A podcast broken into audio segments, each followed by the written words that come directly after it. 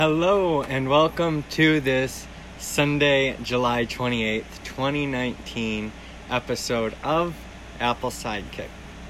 Today's episode, I'm going to talk about the Apple Watch, the Apple Watch Series 4 specifically, and I have a few notes about it.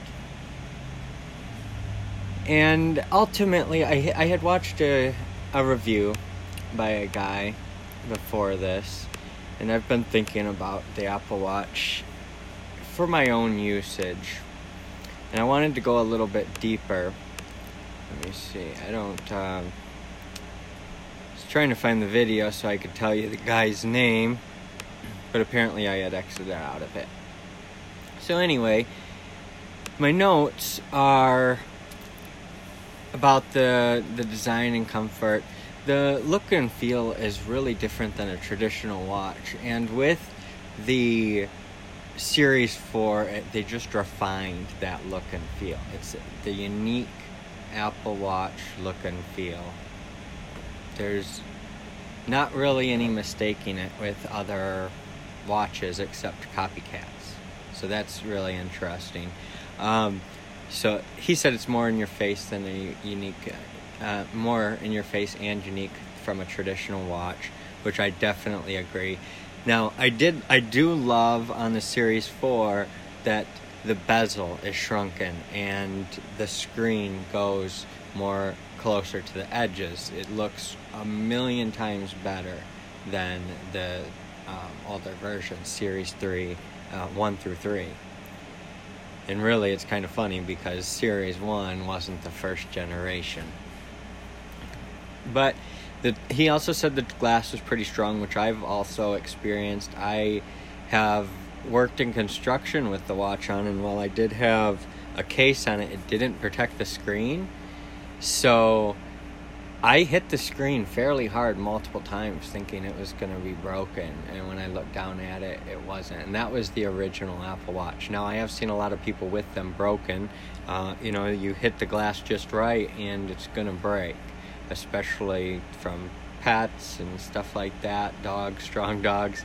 I've seen a lot of people where dogs have chewed them, or dogs have uh, jerked their hand and smashed into a table, stuff like that. So it's not, uh, you know, bulletproof by any means or dog proof, but it is pretty strong.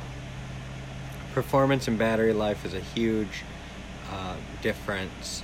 Now, real quick, I, he said the auto brightness is quite good. It's a lot brighter than the original versions, and I never really had much of an issue with my brightness either.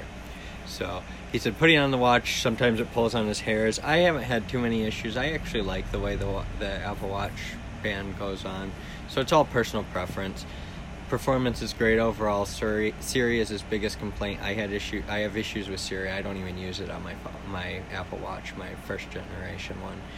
Um, great call quality, the speaker and microphone, they've continued to improve over time. He said he actually watches, uh, I mean, when he's at home, most of his calls he does through his watch, so that's pretty cool. Uh, I, you know, have kind of thought about this, the same thing. Most of my calls now are on speaker, so I ha- I really would like to get an Apple Watch. It's about the expense, and I don't know when they're coming out with the the Series Five. Now that I've waited so long, we'll get to that in a second. The battery lasts all day. Uh, leaves him with up to like maybe 40% at the end of the day. Can wa- uh, last halfway through a second day, but it's not a, a two day watch. You should charge it daily. Luckily, it does charge fairly quickly. Um, he recommends a back background because, of course, it's going to use less battery life with that type of display.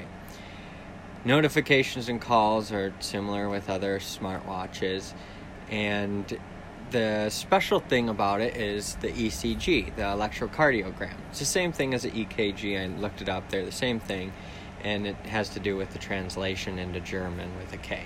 So, that's been disabled in a lot of places. The screen isn't that big of a deal.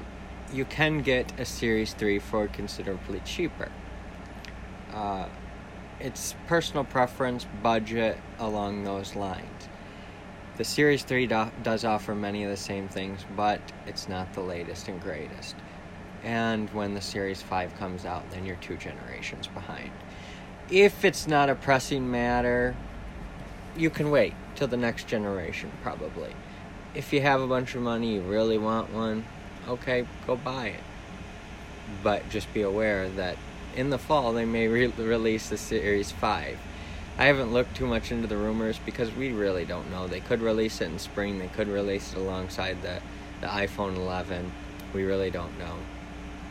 I'm probably going to wait for the Series 5. I would like the faster speed, but right now it's not as important as other priorities. I have a lot of other priorities that are much better investments. In all honesty, I would rather upgrade from my um, MacBook Air to a better computer and uh, you know trade in it trade in the macbook air and then the cash to get something better. But i got a great deal on this. I'm probably not going to get rid of it. I'm probably going to end up spending about $3000 on an imac or a macbook pro. So i don't really have the extra money in my budget for an apple watch right now until the next generation comes out that's my recommendation wait for the next next generation or buy used if you can get a great deal on used. Used is always great. I bought my first generation Apple Watch used for $180 when the first or uh, the series 2 was out at that time. So, all right, thanks for another episode of Apple Sidekick. I appreciate you guys.